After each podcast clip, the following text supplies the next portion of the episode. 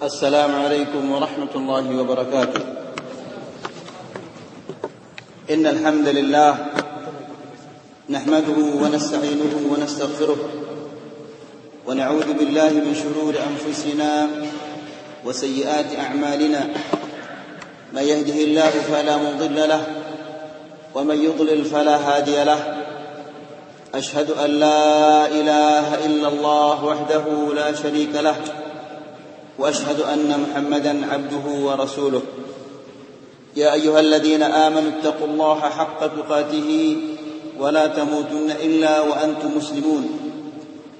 يا أيها الناس اتقوا ربكم الذي خلقكم من نفس واحدة وخلق منها زوجها وبث منهما رجالا كثيرا ونساء.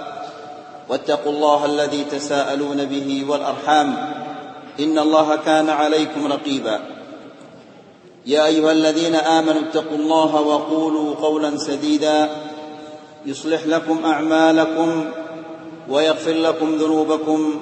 ومن يطع الله ورسوله فقد فاز فوزا عظيما. أما بعد فإن أحسن الكلام كلام الله وخير الهدى هدى محمد صلى الله عليه وسلم. وشر الأمور محدثاتها فإن كل محدثة بدعة وكل بدعة ضلالة وكل ضلالة في النار. أخواني وأخواتي في الدين عزكم الله. بابا بابا للإبو إبو يعني لمليكا الله الحمد لله كتاب الشكر kepada الله سبحانه وتعالى يا memberikan kita kesempatan dan kesehatan sehingga kita dapat pada malam hari ini menuntut ilmu yang diwajibkan oleh Allah Subhanahu wa taala. Akhwani fi din azakumullah. Bapak-bapak dan ibu-ibu yang dirahmati Allah. Rasulullah sallallahu alaihi wasallam menjelaskan bahwa min asyratis sa'ah di antara tanda-tanda dekatnya hari kiamat an yaqilla al-ilm ilmu itu berkurang. Tentunya yang dimaksud oleh Rasulullah sallallahu alaihi wasallam di sini adalah ilmu yang bersumber dari Al-Qur'an dan Sunnah. Ilmu keduniaan begitu maju, terus menerus berkembang dan maju. Namun ilmu yang bersumber dari Al-Qur'an dan Sunnah ini akan berkurang. Wa yadhharul jahl dan di antara tanda-tanda hari kiamat itu akan munculnya kejahilan-kejahilan. Tentu yang dimaksud oleh Rasulullah sallallahu alaihi wasallam di sini adalah jahil tentang Al-Qur'an dan Sunnah. Maka secara otomatis jika ilmu itu berkurang, maka pasti kejahilan itu akan bermunculan di sana sini.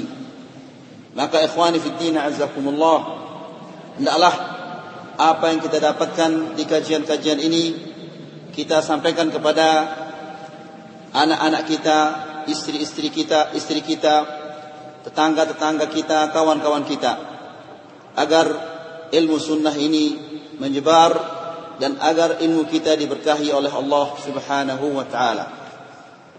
Akhwani fi din azzakumullah.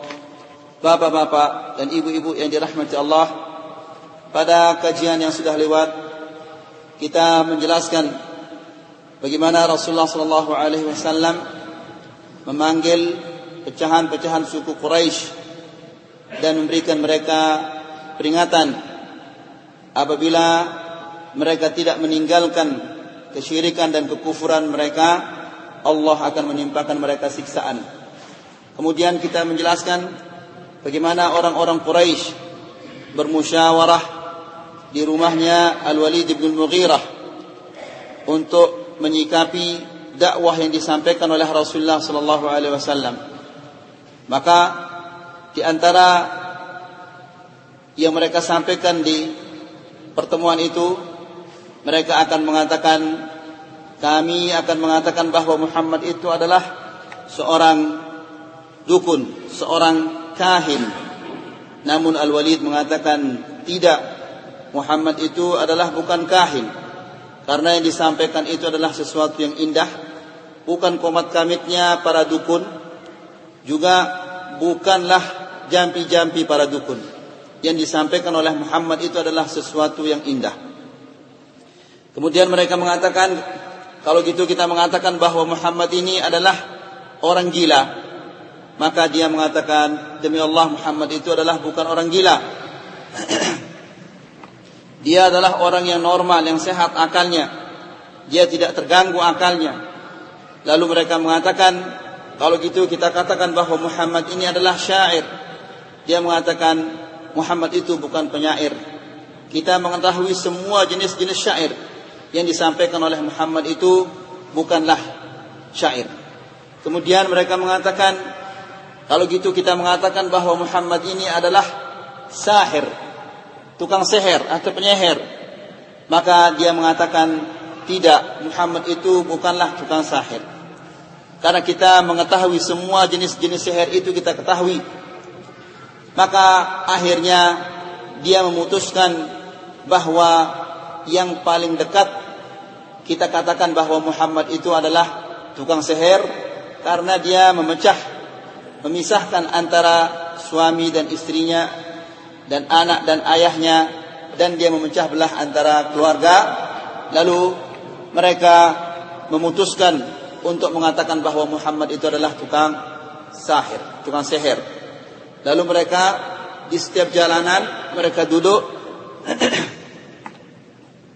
setiap ada jemaah haji yang lewat, mereka katakan hati-hatilah. Di Mekah ada seseorang yang bernama Muhammad, dia itu adalah tukang seher, janganlah engkau dengar apa yang disampaikan kepadanya. Kemudian juga kita menjelaskan bahwa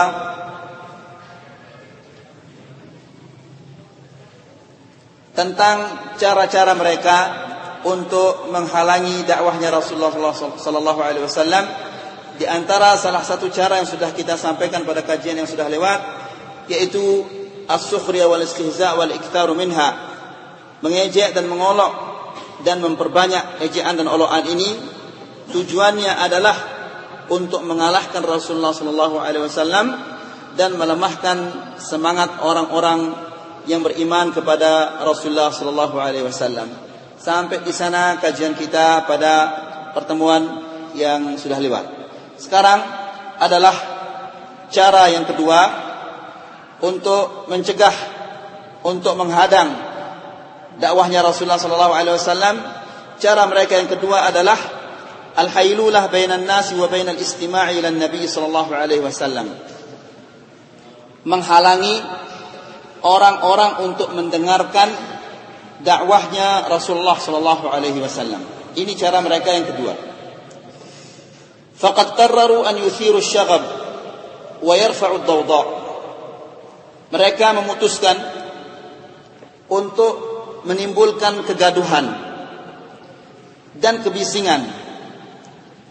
Wa yatrudun nasa kullama ra'u an-nabiy sallallahu alaihi wasallam yasta'iddu liyaquma bid-da'wati ila Allah fima fima bainahum dan mengusir membubarkan orang-orang yang ada di sekitar Rasulullah sallallahu alaihi wasallam ketika ia siap-siap untuk berdakwah. Jadi setiap kali Rasulullah sallallahu alaihi wasallam ingin menyampaikan dakwahnya seperti ini, maka mereka membubarkan semua orang-orang ini. Mereka disuruh pergi diusir, jangan dengarkan dia. Wa alla yatruku lahu fursatan yantahizuha li bayani ma yad'u ilaihi. Dan tidak memberikan Rasulullah sallallahu alaihi wasallam kesempatan untuk menyampaikan dakwahnya. Jadi bayangkan bagaimana sulitnya dakwahnya Rasulullah sallallahu alaihi wasallam. Jadi setiap kali dia ingin bersiap-siap untuk ingin menyampaikan dakwahnya, mereka membubarkan semua orang-orang yang mau mendengar dakwahnya itu. Waqad tawasaw bidzalika fima bainahum. Dan mereka ini saling berpesan. Satu sama yang lain saling berpesan agar mereka membubarkan setiap kali orang-orang berkumpul untuk mendengarkan dakwahnya Rasulullah sallallahu alaihi wasallam mereka bubarkan. Ini mereka saling berpesan.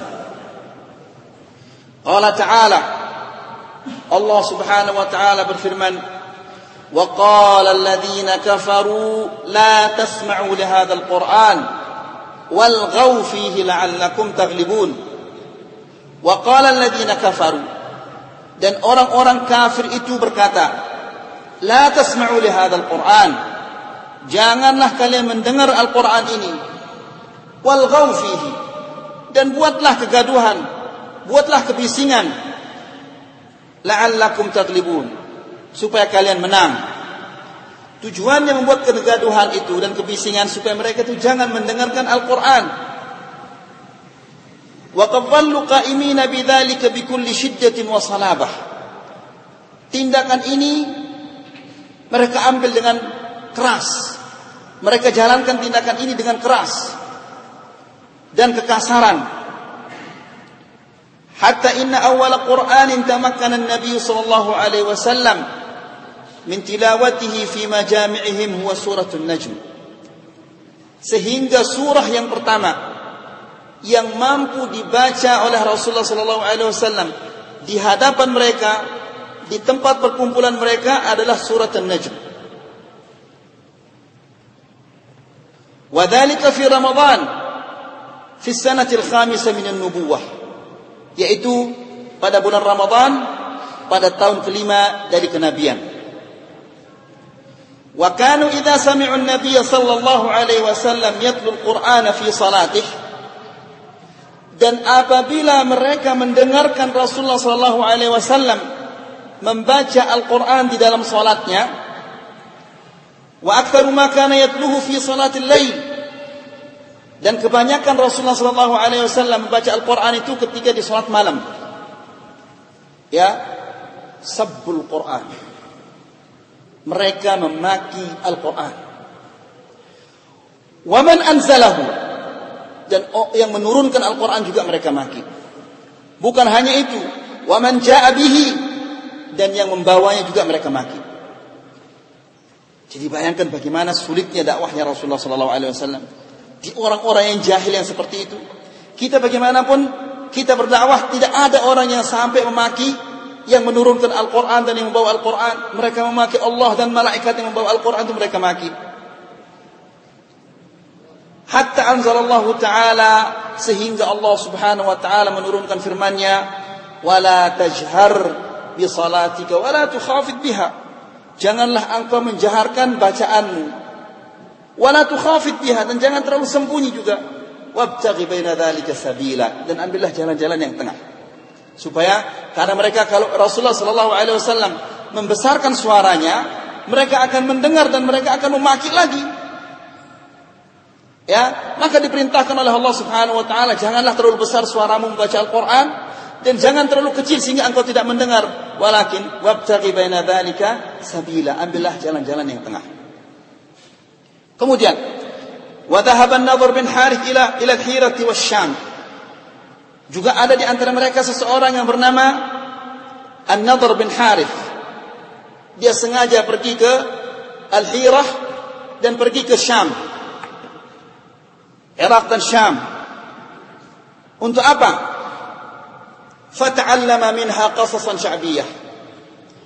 Dia belajar di Al-Hirah dan belajar di Syam qasasan sya'biyah. Cerita-cerita rakyat. Dipelajari di sana. Kanu yahkunaha ala mulukihim wa umaraihim. Cerita-cerita ini biasanya mereka ceritakan kepada raja-raja mereka dan pemimpin-pemimpin mereka. Ya. Jadi sengaja ke sana untuk belajar cerita-cerita ini. Wa umaraihim mithlu Rustum wa Isfandiar. Seperti Rustum dan Isfandiar. Ini nama-nama raja dan pemimpin-pemimpin mereka. Falamma raja'a setelah dia pulang ke Mekah, dan dia menghafal begitu banyak cerita-cerita akhadha ya'qidun nawadi wal majalis. Dia mulai membuat perkumpulan dan majlis-majlis untuk menceritakan cerita-cerita yang dipelajari dari Hirah dan Syam itu. Yaqussu hadhihi al-qasas wa yasrifu biha an-nas 'an al-istima' ila an-nabi sallallahu alaihi wasallam tujuannya menceritakan cerita-cerita itu supaya jangan orang-orang ini mendatangi Rasulullah sallallahu alaihi wasallam dan mendengarkan Al-Qur'an itu. Ya, sampai seperti itu. Wa idza sami'a bi majlisin Wa idza sami'a bi majlisin jalasa fihi Rasulullah sallallahu alaihi wasallam litadhkir billah apabila dia mendengar bahwa Rasulullah sallallahu alaihi wasallam membuat satu majlis untuk menyampaikan dakwah ini. Khalafahu fi dalikal majlis. Setelah Rasulullah sallallahu alaihi wasallam selesai menyampaikan dakwahnya dia datang ke majlis itu lagi. Wa yaqussu alaihim min talkal qasas. Lalu dia bercerita kepada mereka cerita-cerita yang dipelajari di Hirah dan Syam. Wa yaqul dan dia mengatakan bimadza Muhammadun ahsanu minni hadithan Apakah Muhammad itu lebih bagus ceritanya dari saya? Siapa kira-kira yang lebih bagus cerita-ceritanya? Siapa kira-kira yang lebih bagus ucapannya? Muhammad itu atau saya? Ya. Jadi dia selalu mengatakan demikian. Thumma taqaddama khutwatan ukhra. Lalu dia maju lagi satu langkah. Fashtara jariyatan mughanniyah. Lalu dia membeli seorang perempuan penyanyi. Penyanyi, mughanniyah. Fakana la yasma'u bi ahadin al-islam illa antalaqa ilaihi bitilka al-mughanniyah. Apabila dia mendengar bahwa ada seseorang akan masuk Islam, maka dia bawa penyanyi perempuan ini ke orang itu. Orang yang akan masuk Islam itu. Lalu dia katakan kepada perempuan ini, penyanyi ini, "At'imihi wasqihi wa ghannihi." Beri dia minum, beri dia makan, kemudian nyanyikanlah dia supaya dia jangan masuk Islam. Bayangkan jahat. Ya. Jadi setiap ada orang mau masuk Islam, dia bawa bidu wanita itu. Ayo nyanyikan dia. Nyanyikan dia lagu-lagu yang enak-enak, kemudian kasih dia makan, kasih dia minum, yang penting dia jangan masuk Islam. Hada hada khairu mimma yad'uka ilaihi Muhammad. Dan katakan kepada orang ini yang akan masuk Islam ini bahwa ini lebih bagus daripada apa yang akan diajarkan kamu oleh Muhammad itu. Mendengarkan lagu-lagu ini, minuman-minuman yang enak ini, makanan-makanan yang enak ini itu lebih bagus daripada apa yang disampaikan oleh Muhammad sallallahu alaihi wasallam. Wa fi dzalika anzalallahu ta'ala Allah Subhanahu wa taala menurunkan firman-Nya Wa minan nasi man yashtari lahwal hadith liyudhilla an-nasa liyudhilla an sabilillah bighairi ilm. Dan ada di antara manusia-manusia yang menggunakan kata-kata yang tidak berguna yaitu maksudnya nyanyian-nyanyian itu. Kata-kata yang tidak berguna tujuannya liyudhilla an sabilillah bighairi ilm. Untuk menyesatkan orang-orang dari jalan Allah Subhanahu wa taala tanpa ilmu. Wa yattakhidha huzwa. Dan ia menjadikan ayat-ayat Allah Subhanahu wa taala sebagai olok-olokan ulaika lahum azabun muhin. Bagi mereka itu adalah siksaan yang menghinakan ini adalah cara yang kedua untuk menghalangi orang dari dakwahnya Rasulullah sallallahu alaihi wasallam Kemudian yang ketiga, إثارة الشبهات وتكثيف الدعايات الكاذبة menimbulkan syubhat-syubhat dan memperbanyak berita-berita yang bohong tentang dakwah ini. Sebagaimana yang dilakukan oleh orang-orang sekarang ini. Ya ini dakwahnya orang Wahabi ajarannya Wahabi ini madhab yang ke, yang kelima. Mereka tidak begini mereka tidak cinta kepada Rasulullah mereka tidak berzikir dan seterusnya.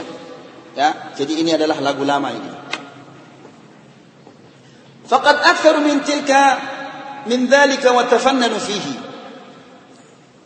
Mereka begitu banyak menimbulkan syubhat-syubhat. Dan syubhat-syubhat mereka itu beraneka ragam, bermacam-macam. Farubama kanu yaquluna 'anil Qur'an innahu adghaf ahlam. Terkadang mereka mengatakan bahwa Quran ini adalah adghaf ahlam. Sekedar mimpi-mimpi. Ya. Ai ahlamun kadhibah yaraha Muhammad bil lail. Fayatluha bin nahar. Maksudnya adalah bahwa ini adalah sekedar mimpi-mimpi yang diimpikan oleh Muhammad di malam hari kemudian dia sampaikan kepada kalian di siang hari. Wahyanan kanu yaqulun Terkadang juga mereka mengatakan iftarahu min indi nafsihi. Quran yang dibaca oleh Muhammad ini dibuat-buat sama dia sama Muhammad. Wahyanan kanu yaqulun.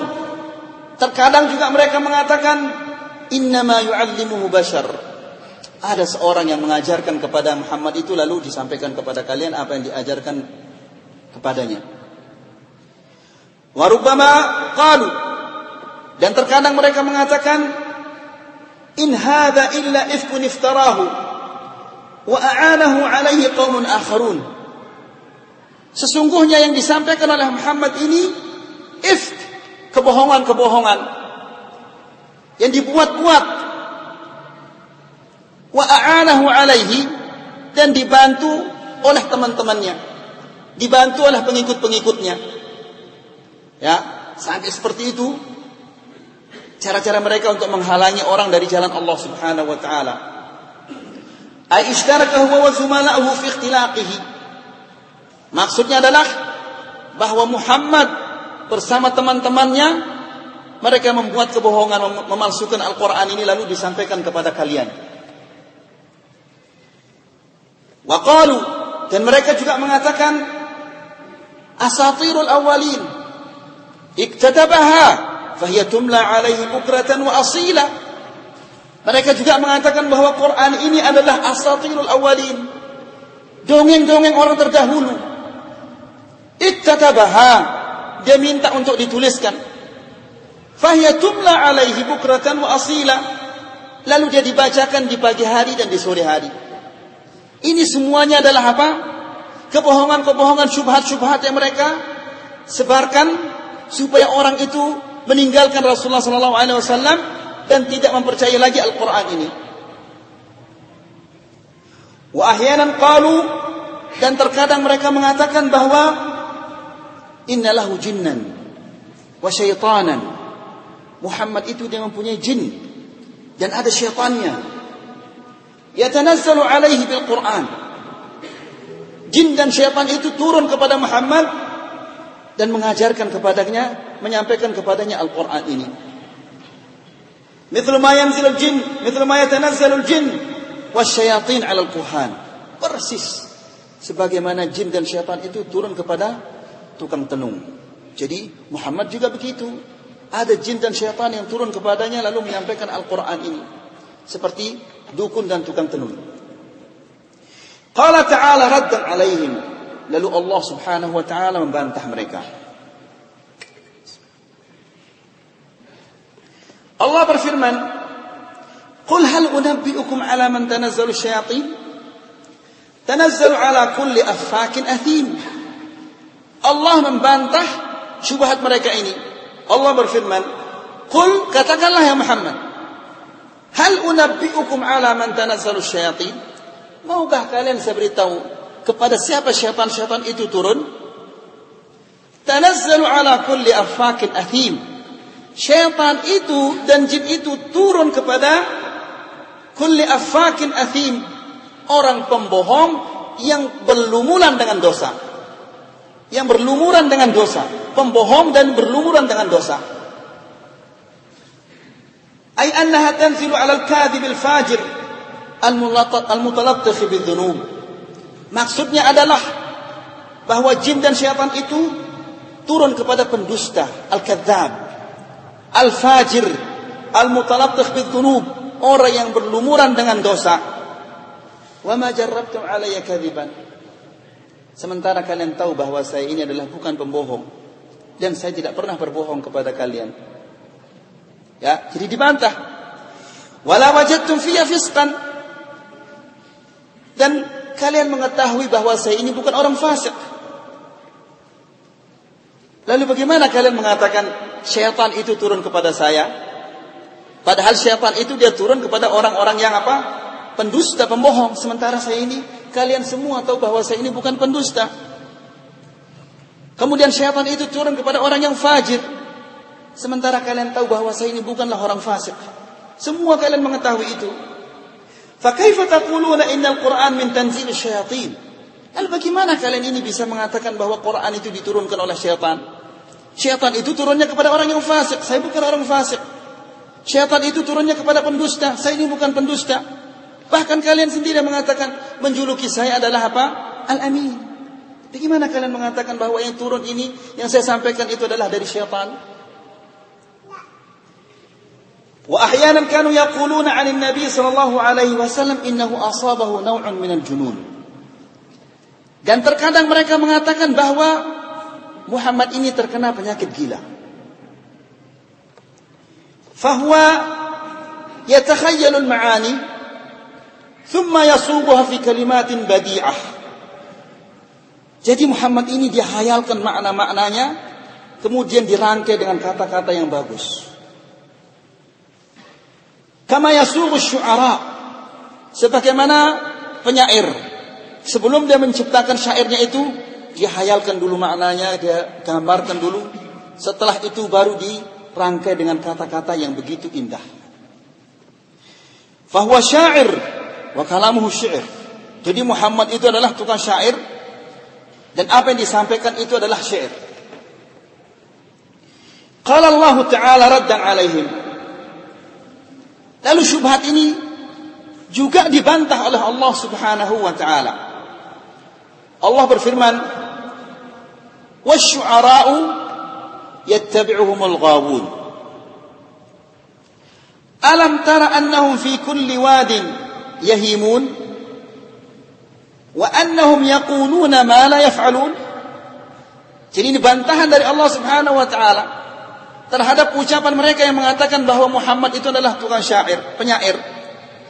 Allah berfirman, "Wasyu'ara yattabi'uhumul ghawun." Penyair-penyair itu diikuti oleh orang-orang yang sesat. Sementara yang mengikuti saya ini kan Abu Bakar, Umar, bukan bukan bukan orang sesat. Orang yang baik-baik yang ikuti saya ini. Kemudian alam tara annahum fi kulli wadin yahimun Tidakkah kau melihat bahwa tukang syair itu selalu mengembara di lembah-lembah? Jadi kan penyair itu dia mencari suasana yang tenang, yang sepi, supaya dia apa? Bisa menciptakan syair supaya syairnya itu menjadi bagus, supaya dia dapat merangkai kata-kata yang bagus. Dia harus pergi ke tempat-tempat yang sepi. Sementara saya tidak perlu seperti itu. Saya tidak pernah berkelana, saya tidak pernah mengembara di lembah-lembah ini untuk mendatangkan kata-kata yang bagus. Kemudian wa annahum yaquluna ma la yaf'alun. Yang ketiga kalian tahu bahwa penyair-penyair itu yaquluna ma la yaf'alun. Mereka ucapkan apa yang mereka tidak perbuat. Jadi semua ini yang tiga ini tidak ada pada Rasulullah sallallahu alaihi wasallam. Lalu bagaimana kalian mengatakan bahwa dia itu adalah penyair? Fahadihi thalathu khasa'is yattasifu biha syu'ara.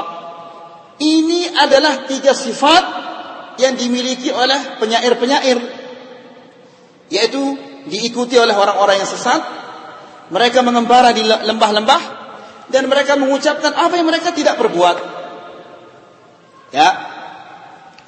Fahadi thalathu khasa'is tasifu biha asy-syu'ara. Ini adalah tiga sifat yang dimiliki oleh penyair-penyair la tujadu wahidatun minha fi nabi sallallahu alaihi wasallam satu pun di antara sifat-sifat yang tiga ini tidak ada pada Rasulullah sallallahu alaihi wasallam. Falladzina tabauhu hudat. Yang mengikuti Rasulullah sallallahu alaihi wasallam adalah orang-orang yang mendapatkan petunjuk, orang-orang yang baik. Yang mengikutinya adalah Abu Bakar, yang mengikutinya adalah Uthman, ya, yang diikuti oleh orang-orang yang baik semuanya Zubair bin Awam dan yang lain-lainnya. Mereka itu adalah semua orang-orang baik bukan orang-orang yang sesat. Falladzina tabauhu hudatan muttaqun. Mereka adalah orang-orang yang bertakwa, salihuna fi dinihim. Mereka adalah orang-orang yang saleh di dalam agama mereka. Wa dan mereka adalah orang-orang yang memiliki akhlak yang bagus. Wa af'alihim dan perbuatan-perbuatan mereka adalah perbuatan-perbuatan yang bagus. Wa tasarrufatihim dan tindakan-tindakan mereka adalah tindakan-tindakan yang bagus. Wa muamalatihim dan muamalah mereka adalah muamalah yang bagus. Wala tujadu alaihim mashatun minal ghiwayah. Dan semua pengikut Muhammad itu tidak ada mashah. Mashah itu sedikit pun dari kesesatan itu tidak ada. Fi ayyi sya'nin min syu'unihim. Tidak ada kesesatan sedikit pun dalam semua urusan-urusan mereka. Kemudian, wa huwa la yahimu fil awdiyah kullaha kama yahimu syu'ara. Dan Muhammad itu tidak mengembara, tidak berkelana sana sini seperti penyair-penyair. Apabila dia ingin menciptakan satu syair, dia pergi ke lembah yang sepi supaya jangan ada orang yang mengganggunya untuk bisa menciptakan syair-syair yang indah. Bal yad'u ila rabbin wahid. Muhammad itu mengajak untuk menyembah Tuhan yang satu. Wa dinin wahid dan agama yang satu. Wa siratin wahid dan jalan yang satu. Wa la ma yaf'al. Dan Muhammad itu tidaklah dia mengatakan kecuali apa yang ia perbuat. Ma yaqul. Dan dia tidak berbuat kecuali apa yang dikatakan. Kalau tukang syair tidak seperti itu. Allah menjelaskan bahwa penyair itu adalah yaquluna ma la yaf'alun. Mereka mengucapkan apa yang mereka tidak berbuat, tapi Muhammad tidak seperti itu. Fa'aina wa fa'aina huwa asy-syi'ri wasyu'ara. Jadi sangat jauh bedanya Muhammad dan penyair-penyair ini. Wa aina asy-syi'ri wasyu'ara minhu. Dan juga ucapannya itu, ucapan-ucapan yang diucapkan oleh Muhammad itu, yaitu maksudnya adalah Al-Quran. Jauh ucapannya Muhammad dengan syair-syair yang diucapkan oleh para penyair ini. Ini adalah langkah yang ketiga, cara-cara yang ketiga untuk mereka menghalangi orang-orang untuk tidak mendengarkan dakwahnya Rasulullah sallallahu alaihi wasallam.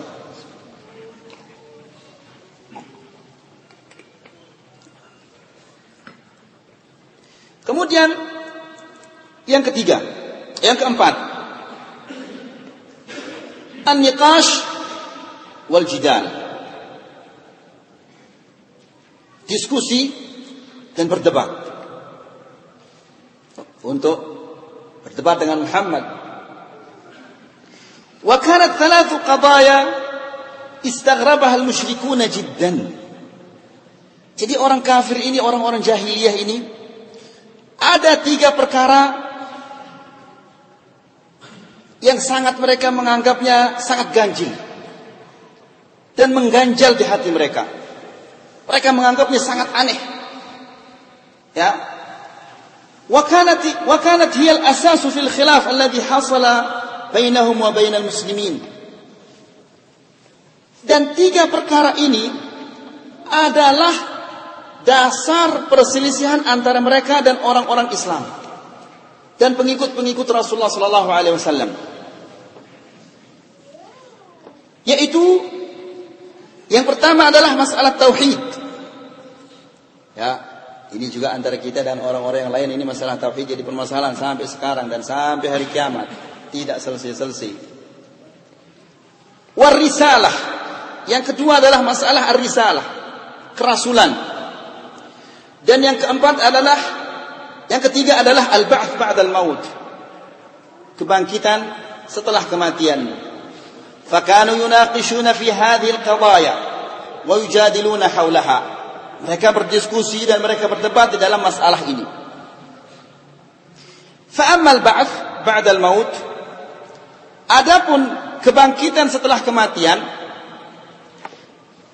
falam yakun indahum fi dhalika illa ta'ajjub wal istighraq mereka sulit menerima akidah ini yaitu manusia dibangkitkan setelah kematian akidah ini sulit mereka menerimanya Kenapa? Karena mereka anggap ini adalah sesuatu yang aneh yang tidak bisa diterima oleh akal mereka. Ya. Wal istib'adul aqli dan ini tidak bisa diterima oleh akal mereka. Fakanu yaqulun mereka mengatakan idza mitna wa kunna turaban wa 'idhaman a inna lamab'uthun aw aba'una al-awwalun mereka mengatakan kepada Muhammad ya Muhammad a idza mitna? Apakah jika kami kita ini sudah mati? Wa kunna turaban wa 'idhaman dan kami menjadi apa? Turab menjadi tanah dan tulang belulang. A inna lamab'uthun apakah kami akan dibangkitkan lagi? Awa aba'una al-awwalun? Dan nenek moyang kami juga seperti itu. Jadi mereka tidak menerimanya. Ini sesuatu yang aneh. Jadi akidah kebangkitan ini al-ba'tsu ba'dal maut bukan hanya di kalangan orang jahiliyah di Makkah saja. Bahkan kalau antum kalau kita baca tentang ashabul kahf Allah Subhanahu wa taala menjadikan mereka tidur berapa tahun? 300 Salatumi'atin wazdadu tis'a. 309 tahun mereka tidur. Kemudian dibangkitkan oleh Allah Subhanahu wa taala untuk menunjukkan kepada orang-orang di sana bahwa Allah Subhanahu wa taala mampu membangkitkan orang yang sudah mati. Karena di saat itu juga orang-orang tidak meyakini tentang al-ba'tsu ba'dal maut. Tentang kebangkitan, setelah kematian itu. Begitu juga orang-orang di Mekah, mereka tidak meyakini, tidak mempercayai bahwa adanya kebangkitan setelah kematian itu. Wa kanu yaqulun dan mereka juga mengatakan dzalika raj'un ba'id. Itu adalah sesuatu tidak mungkin terjadi. Kita dibangkitkan setelah mati itu adalah sesuatu yang tidak mungkin terjadi. Wa kanu yaqulun dan mereka juga mengatakan tapi tujuannya adalah mengejek dan mengolok. Mereka mengatakan, Hal nadullukum ala rajulin. Ini tujuannya dia ngolok, mengejek ini. Nadullukum ala rajulin yunabbi'ukum idza muzziqtum kulla mumazzaqin innakum la fi khalqin jadid. Aftara 'ala Allah kadiban am bihi jinnah.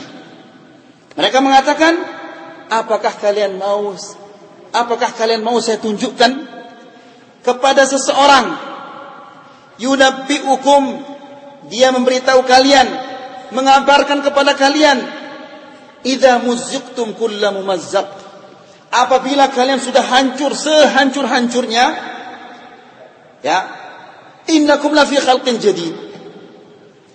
Lalu kalian dikembalikan dalam ciptaan yang baru. Aftara 'ala Allah kadiban. Sesungguhnya dia telah mengadakan kedustaan terhadap Allah Subhanahu wa taala. Ambihi jinnah atau dia gila. Ima dia mengadakan kebohongan terhadap Allah atau orang itu gila. Yang dimaksud adalah siapa? Muhammad sallallahu alaihi wasallam. Jadi dianggapnya bohong. Ya, tidak mungkin orang dikembalikan setelah dia mati itu.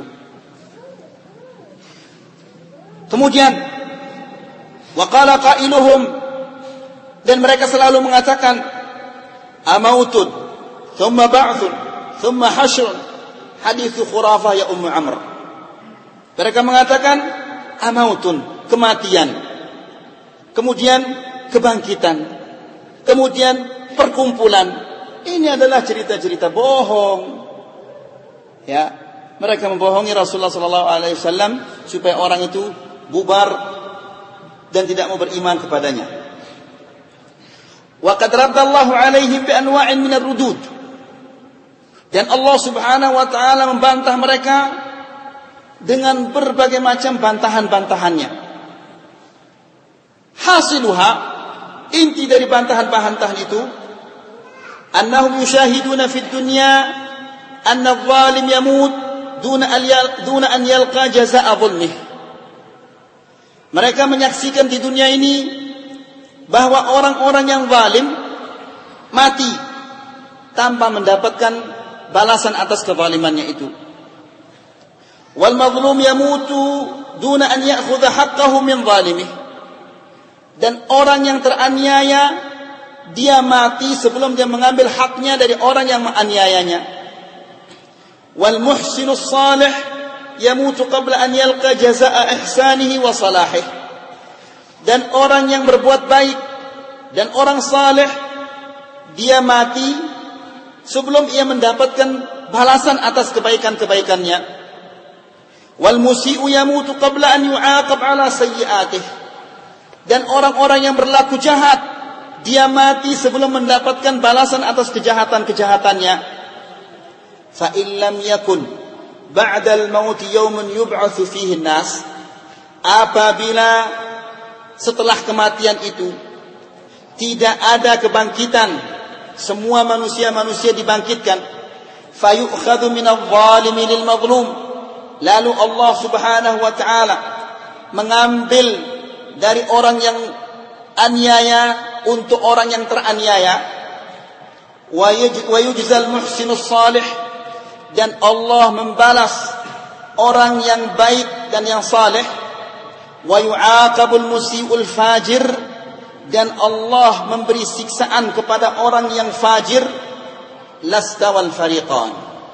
Maka itu berarti dua-duanya sama.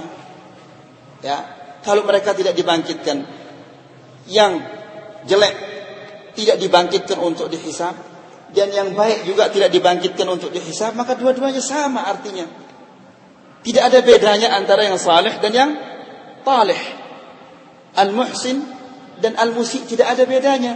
Kalau dua-duanya tidak dibangkitkan untuk dihisab wala yakunu dan tidak ada perbedaan antara mereka bal yasiru dhalimu wal musii'u as'adu minal mazlumi wal muhsini wat taqi bahkan bisa jadi orang yang zalim dan orang yang jahat itu lebih berbahagia lebih beruntung daripada orang yang baik dan orang yang muhsin.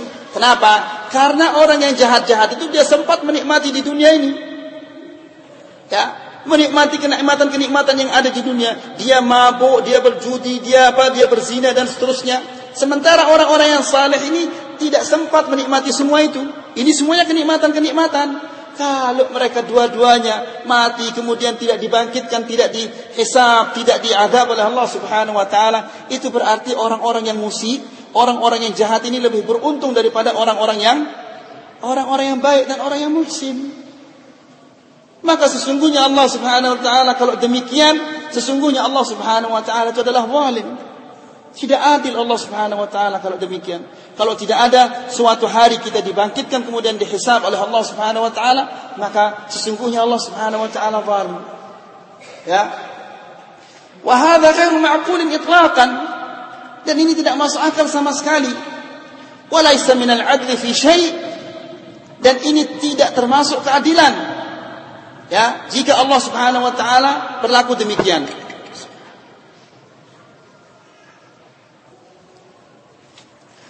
ولا يتصور من الله أن يبني نظام خلقه على مثل هذا الظلم والفساد dan tidak bisa dibayangkan Allah Subhanahu wa taala akan membangun ciptaannya atas kezaliman yang seperti itu. Qala Allah taala Allah Subhanahu wa taala berfirman di dalam Al-Qur'an Afanaj'alul muslimina kal mujrimin Apakah kami akan menjadikan al-muslimin orang-orang Islam kal mujrimin seperti orang-orang jahat? Malakum kaifa tahkumun? Bagaimana cara kalian berpikir ya bagaimana cara kalian mengambil keputusan? Masa kita akan samakan orang-orang yang jahat dengan orang-orang yang muslimin orang-orang yang baik ini? Wa qala ta'ala dan Allah Subhanahu wa taala juga berfirman am hasibal ladzina ishtarahu an naj'alahum kalladzina amanu wa 'amilus. Apakah orang yang melakukan kejahatan-kejahatan itu mengira bahwa kami akan jadikan mereka seperti orang-orang yang beriman dan beramal saleh dalam kehidupan dunia mereka dan kematian mereka? Sa'ama yahkumun. Betapa jelek cara mereka berpikir. Kalau mereka menganggap bahwa kita akan samakan mereka, artinya ini tidak dibangkitkan juga ini tidak dibangkitkan, sungguh jelek cara mereka berpikir. Kemudian Amal istibadul aqli. Adapun kebangkitan ini tidak bisa masuk di akal mereka, tidak bisa diterima oleh akal mereka. Faqala raddan alaihim. Allah Subhanahu wa taala membantah mereka.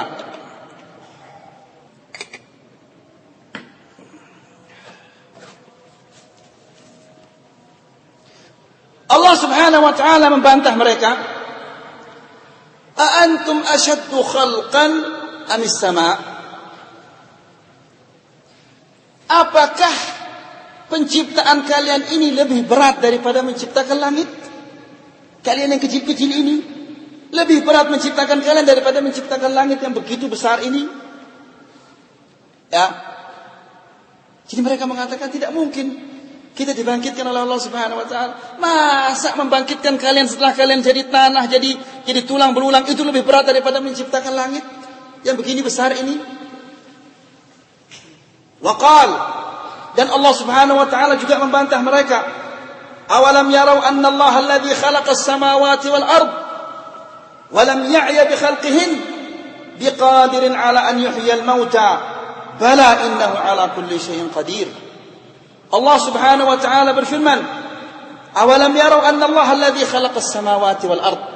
Tidakkah mereka melihat bahwa Allah Subhanahu wa taala yang menciptakan langit dan bumi ini walam ya'ya dan dia tidak pernah lelah ketika menciptakan langit dan bumi ini. Ya, biqadirin ala an mauta. Dia mampu biqadirin ala an yuhyiyal biqadirin ala an yuhyiyal mauta mampu menghidupkan orang-orang yang sudah mati? Ya, jika menciptakan langit dan bumi ini dia tidak merasa lelah, masa yang kecil ini dia akan lelah? Menciptakan yang kecil ini yang yang gampang ini dia akan lelah? Bala innahu ala kulli syai'in qadir. Iya, Allah itu maha kuasa atas segala-galanya. Ya. Jadi ini bantahan Allah Subhanahu wa taala kepada mereka. Ya, Masa dia menciptakan zat yang menciptakan langit dan bumi dan dia tidak lelah? Dia tidak bisa mengembalikan kalian kalau kalian sudah mati? Wa qala ta'ala dan Allah Subhanahu wa taala juga berfirman, "Wa laqad 'alimtumun nash'atal ula falawla tadhakkarun." Dan kalian telah mengetahui penciptaan pertama. Jadi diciptakan kalian adalah dari tidak ada oleh Allah Subhanahu wa taala. Walaqad alimtumun nash'atal ula dan kalian tak dan kalian telah mengetahui penciptaan yang pertama. Afala tadhakkarun? Falaula tadhakkarun? Tidaklah kalian mengambil peringatan? Jadi, jika Allah Subhanahu wa taala mampu menciptakan kalian dari tidak ada menjadi ada, masa kalian kalau sudah kalian jadi tulang berulang dan tidak bisa mengembalikan kalian lagi? Ya, Waqal dan juga Allah Subhanahu wa taala berfirman Kama bada'na awwala khalqin nu'iduh. Wa'dan 'alaina inna kunna fa'ilin. Allah berfirman Kama bada'na awwala khalqin nu'iduh Sebagaimana kami menciptakannya pertama kali kami juga akan mengembalikannya. Wa'dan alaina. Itu adalah janji atas kami. Inna kunna fa'ilin. Kami akan pasti akan melakukannya. Kami akan mampu melakukannya. Ya. Jika dari tidak ada menjadi ada gampang bagi Allah Subhanahu wa taala. Masa jika dia sudah menjadi tulang belulang tidak bisa dikembalikan seperti semula lagi oleh Allah ya wa dzakkarahum ma huwa mu'tadun ladaihim dan Allah Subhanahu wa taala mengingatkan mereka terhadap apa yang biasa mereka mereka lihat. Yaitu apa? Yang biasa mereka lihat. Wahwa anna al-i'adah ahwanu alaihi. Bahwa mengembalikannya dari tulang belulang itu lebih gampang daripada menciptakan dari tidak ada menjadi ada. Allah Subhanahu wa taala berfirman di dalam Al-Qur'an, "Afa'ayna bil khalqil awwal bal hum fi labsin min khalqin jadid." Afa'ayna Apakah mereka melelahkan kami? Apakah mereka membuat kami lelah? dalam penciptaan pertama, artinya Allah tidak lelah. Tidak capek menciptakan kita dari tidak ada menjadi ada. Ciptaan yang pertama itu. Afa'ila bil khalqil awal? Apakah mereka melelahkan kami dalam ciptaan yang pertama? Bal hum fi labsin min khalqin jadid. Bahkan mereka ini dalam keadaan ragu-ragu dalam ciptaan yang baru. Ciptaan yang baru maksudnya adalah dari tulang belulang itu kembali ke uh, ke manusia lagi. Ini semua bantahan-bantahan Allah Subhanahu wa taala kepada mereka yang mengatakan bahwa kembali setelah setelah mati itu adalah sesuatu yang tidak masuk akal. Kemudian, adapun masalah yang kedua, ar-risalah, kerasulan. Amma risalah fakanat lahum haulaha syubhat. Adapun masalah kerasulan ini mereka memiliki syubhat-syubhat, kerancuan-kerancuan. Ma'tirafihim ma'a ma'rifatihim wa'tirafihim bisidq Nabi sallallahu alaihi wasallam wa amanatihi wa ghayatu salahihi wa taqwahu. Padahal mereka mengetahui dan mengakui kejujuran Rasulullah sallallahu alaihi wasallam dan keamanahannya dan kesalehannya dan ketakwaannya. Akan tetapi ada syubhat-syubhat. Walaupun mereka yakin bahwa Muhammad ini adalah jujur benar. Tapi dia bertentangan dengan apa yang mereka dengar. Dari dulu bertentangan sekali. Ya. Sama seperti orang sekarang ini. Apa yang disampaikan oleh orang Wahabi ya kena. Betul apa yang disampaikan oleh orang Wahabi. Lah, tapi kan pabuk baluk kita begini caranya. Ya persis sama seperti apa? Orang-orang terdahulu. Ya. Jadi ini adalah apa? Yang kita dengar-dengar sekarang ini lagu lama. Ya. Qal wa dzalika annahum kanu ya'taqidun anna mansib an-nubuwah a'zam wa ajallu min an yu'ta li bashar. Mereka memiliki keyakinan, mereka memiliki akidah bahwa kenabian dan kerasulan itu tidak mungkin dari kalangan manusia. Tidak mungkin manusia itu jadi nabi, jadi rasul. Tidak mungkin. Itu keyakinan mereka dan akidah mereka. Fal basharu la yakunu rasulan. Manusia itu tidak mungkin dia menjadi rasul. War rasulu la yakunu basharan. Dan rasul tidak mungkin dari kalangan manusia.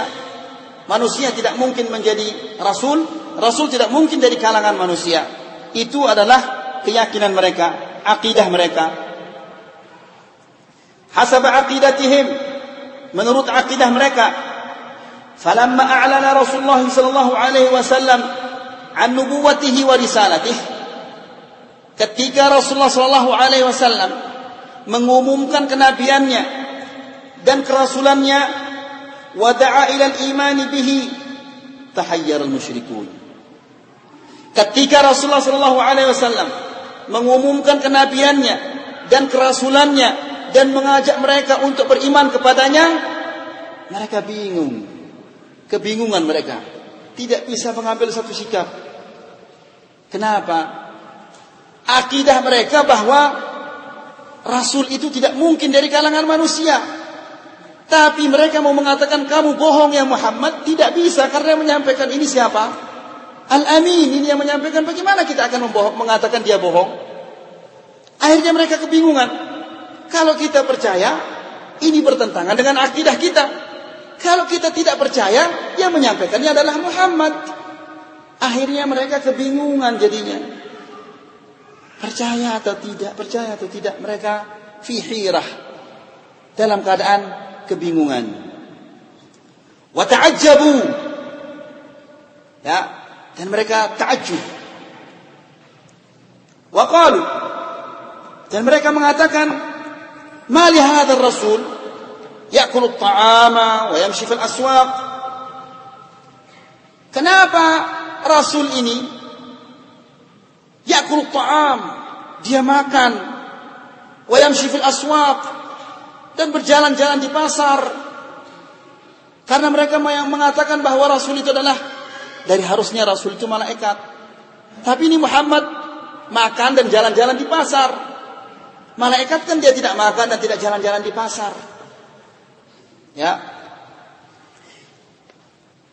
Wa qala ta'ala dan Allah Subhanahu wa taala berfirman, "Bal ajibu an ja'ahum mundzirun minhum, faqala al-kafiruna hadza syai'un ajib." Allah berfirman, "Bal ajibu." Mereka heran. An ja'ahum mundzirun minhum. Heran karena apa? Karena datang yang memberi peringat itu dari mereka dari jenis mereka dari bangsa manusia.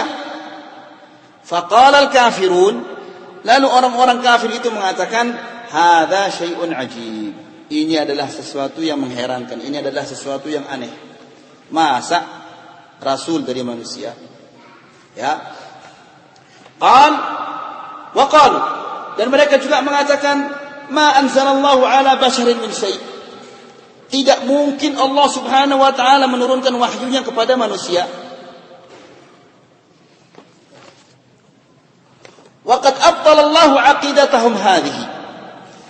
Dan Allah Subhanahu wa taala membatalkan akidah mereka ini.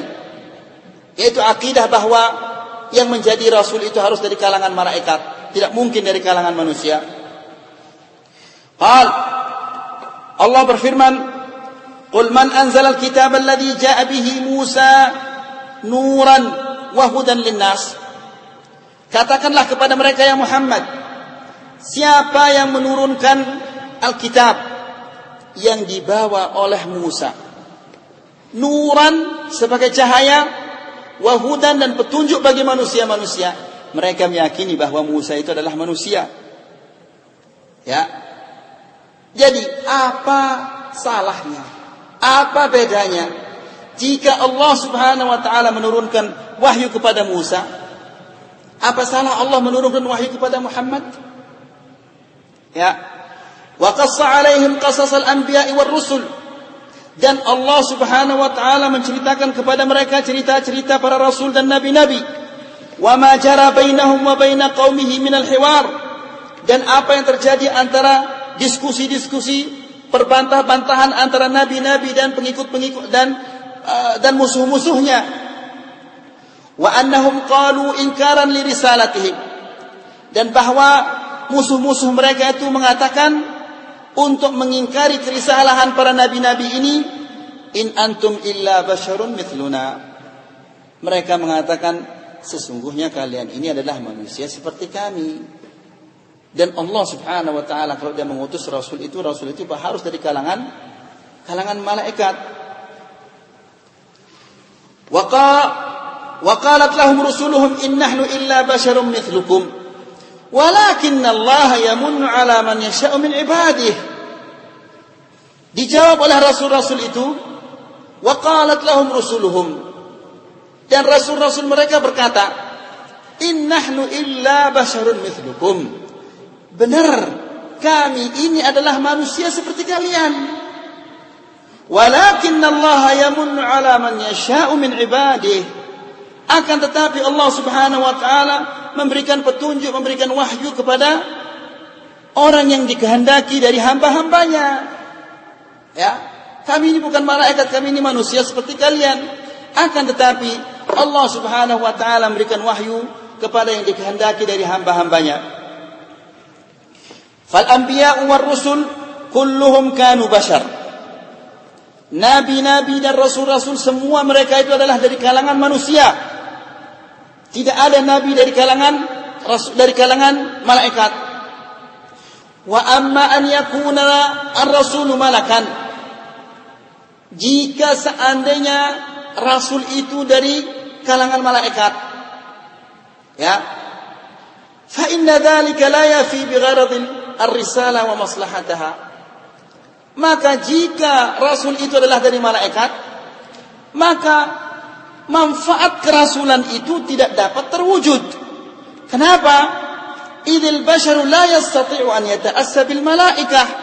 Karena karena manusia-manusia ini tidak dapat mengikuti dan meneladani para malaikat karena mereka tidak kelihatan. Bagaimana bisa diikuti, bagaimana bisa diteladani?